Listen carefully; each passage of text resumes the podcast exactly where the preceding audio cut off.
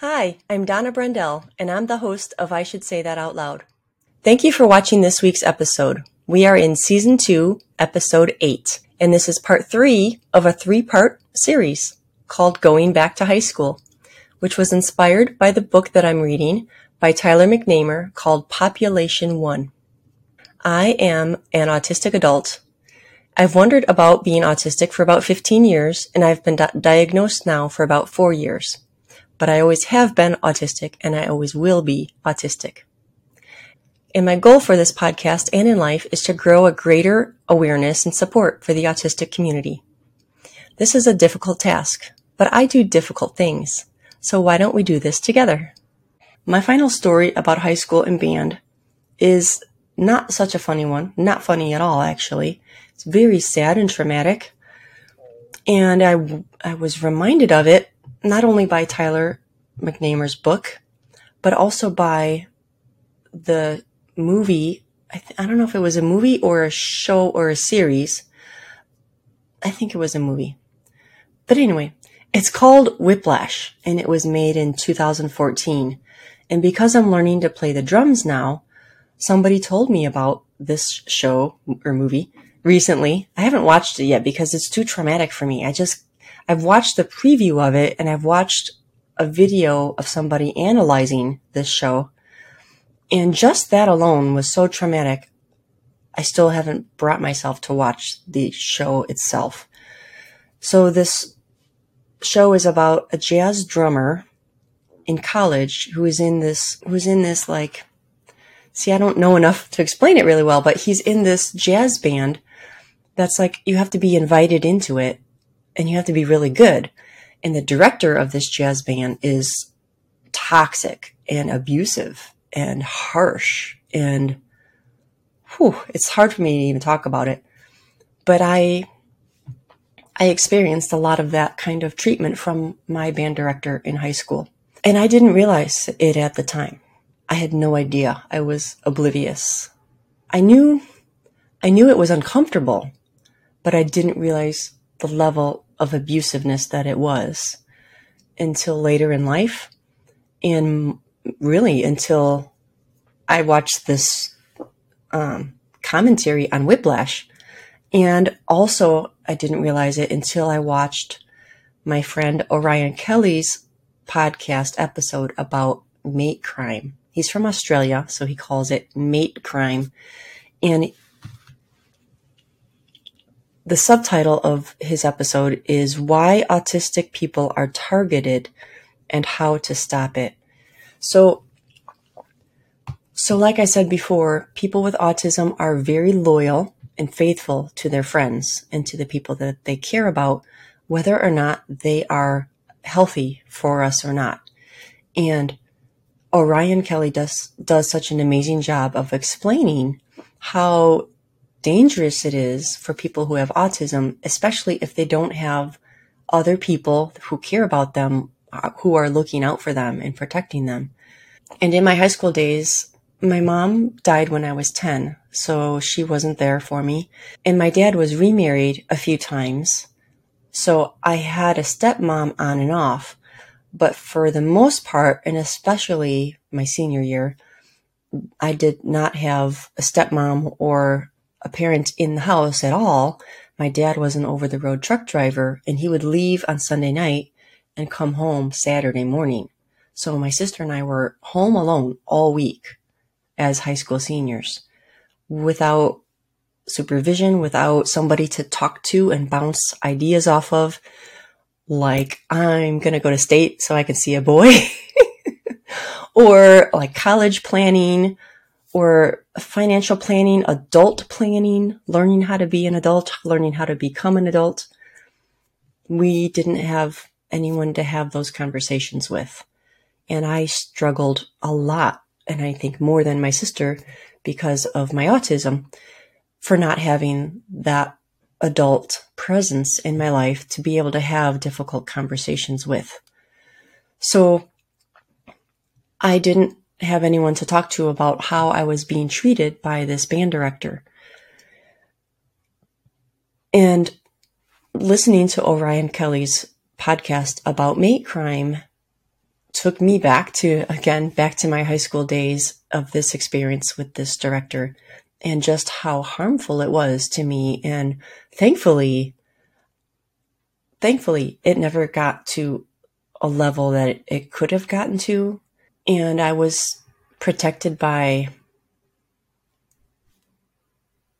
I was protected.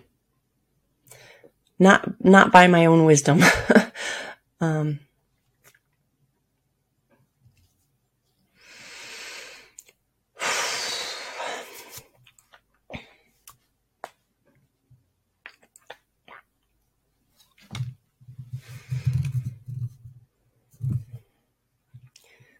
This is getting really deep, and my mind's blanking. I'm not really sure exactly what I wanted to say or where I was going. I'm trying to retrace my thoughts and calm my brain.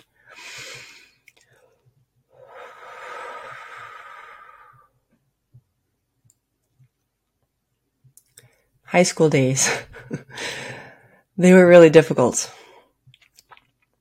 I spent a lot of time in the band room because of how difficult it was for me to be in the lunchroom and be in social situations.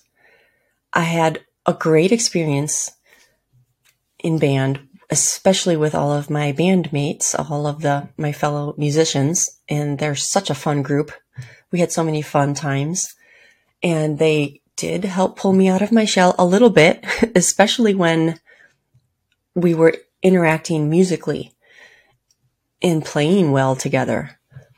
And I learned that I'm a leader in band. I was first, I was a section leader my freshman year. I was the band's secretary my sophomore year. I was the band treasurer my junior year and the jazz band librarian my junior year, I think my senior year too. And then I was the band president my senior year. And then I also won the John Philip Sousa Band Award as a senior, which is a really honorable thing to receive. I think the reason I was given that award is because I was able to break down the music that I struggled with and practice it in a way that helped me get really good at the pieces of music we were playing. And I was able to take my lesson teacher's advice and spend all that time doing those foundational practices and exercises because I had all that extra time during my lunch hour. But then I transferred those skills to my fellow bandmates, especially my section, the other trombone players. And I invited them to practice with me at lunchtime or sometimes after lunch if they were not available or didn't have the same lunch hour as me. And we would practice together our pieces for band, but also our solo and ensemble pieces. And I was invited to play in a lot of duets and quartets and ensembles. And I kind of was the leader in helping our group get better. And I remember one judge at one of the solo and ensemble competitions told me, he asked who organized our practices and who worked to get us better. And I kind of, raised my hand and said that would be me. And he told me that I took a very average group of musicians and brought them to a higher level than they would have been at without my leadership and without my taking the time to care about our performance and to care about each person's individual performance so that we could play well together. And interacting with people in an area that I'm super interested in, one of my special interests, is easier for me to relate to in a social situation than just small talk or talking about going to a party or a game or any, normal high school social events. But with band, I I was serious, and I talked about our music and I talked about our practices, and I looked forward to the concerts and the performances and the competitions. And I was always thinking about all of those things and working myself toward them to see the boy, but also to play well in all of those events and to help my group and my fellow bandmates play better and be better musicians. And I felt the connection with them when I interacted with them in a leadership role. And I liked it. It was a time that I was able to feel connected to people my age, to people at all. And I thrived in that situation, and I kept repeating it because it felt so good and because I enjoyed improving my skills so much and watching other people improve in their skills because of a skill that I had that I could share, and that they were interested to receive my help in, whereas as in other areas or situations, I didn't have the courage or the confidence to do that, say in science class or gym class. My printer's going wild right now. Although later on, after high school, that skill of leadership did transition into my water skiing days on the water ski team, which I talked about in episode 1. And then it also transitioned to my leadership in my different work environments in the nonprofit organization that I was involved in, and being a mom too. And so high school, although it was as difficult as it was for me, was an amazing experience and helped me grow and prepare to be an adult, even though I didn't want to grow up and become an adult.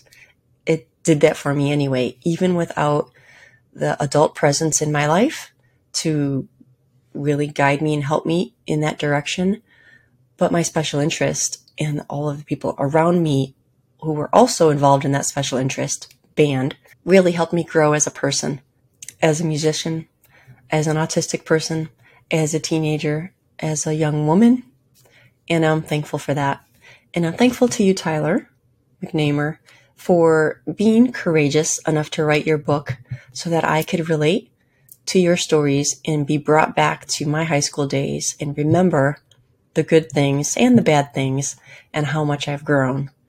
And I hope that I can be an encouragement and an inspiration to other people as well, to learn more about yourself, talk to trusted adults about your ideas. It's a great idea. And get advice and practice, even if it's difficult to get your ideas out with words. However you can do that, whether it's writing or typing or just a few words here and there or full sentences or normal conversation, push through. I would encourage you to push through your fear and the difficulty that it is, and for parents to be patient for your teenagers to get these thoughts formulated in their brain and put words to it and get them spoken out loud so that you can help and guide them and love them through the difficult, very difficult transition of being a teenager into an adult. I would love to talk to you more about these things. I would love to hear your thoughts of where you struggle as a teenager, or of where you struggle as a parent or an adult who is a coach or a teacher or a family member in a different way, grandparent, aunt, uncle, neighbor of a teenager with autism, and how you can help and encourage them to grow into their adulthood and to speak their mind and speak their thoughts out loud and to share their ideas and to get into their world of what they're struggling with, what they're enjoying, and how to help them grow in their special interests and in their skill sets and in their talents. There's so much going on under the surface that I would love for people to be encouraged to be able to emote those things, express those things, explain those things, share those things, and also be patient enough to allow a young person to do all of those things. Patient, but also persistent and persevering in asking again and again and again. just because you don't get a response the first time you ask a teenager or a young adult or even a child who has autism, just because you don't get a response the first time doesn't mean that they don't want to share. Maybe they just aren't able to share yet or haven't been able to process and put those things to words. So ask again, ask in a different way, ask when they're older, ask in a different situation, a different environment, when it's quieter, after they've had time to think. But keep asking and be patient as you ask and calm. Calm and loving. And I could go on now that my brain is back in gear. Know their love language, learn their love language so that you can show your love for them in a way that they can receive it, whether it's with words of affirmation, physical touch, gifts, gift giving, time spent with them, or acts of service. If you know their love language and you can communicate to them through their top love language or their second, they'll be more able to hear your questions and your concern for them, and they'll be more able and desirous to respond and open their heart up to you. And then it'll be a beautiful exchange, a beautiful moment, and a beautiful time that can be repeated and done over and over again. And the relationship can grow and build, and both teenager and adult can grow and understand each other better. So please share your thoughts with me, your questions with me, how I can help you understand these ideas better and better equip you, whether you're a teenager or an adult. Please subscribe to my channel and like this episode and listen to the other episodes and share them with your friends. I thank you so much for listening. I am so encouraged by you. I hope you're encouraged by me. Thank you so much. Bye-bye.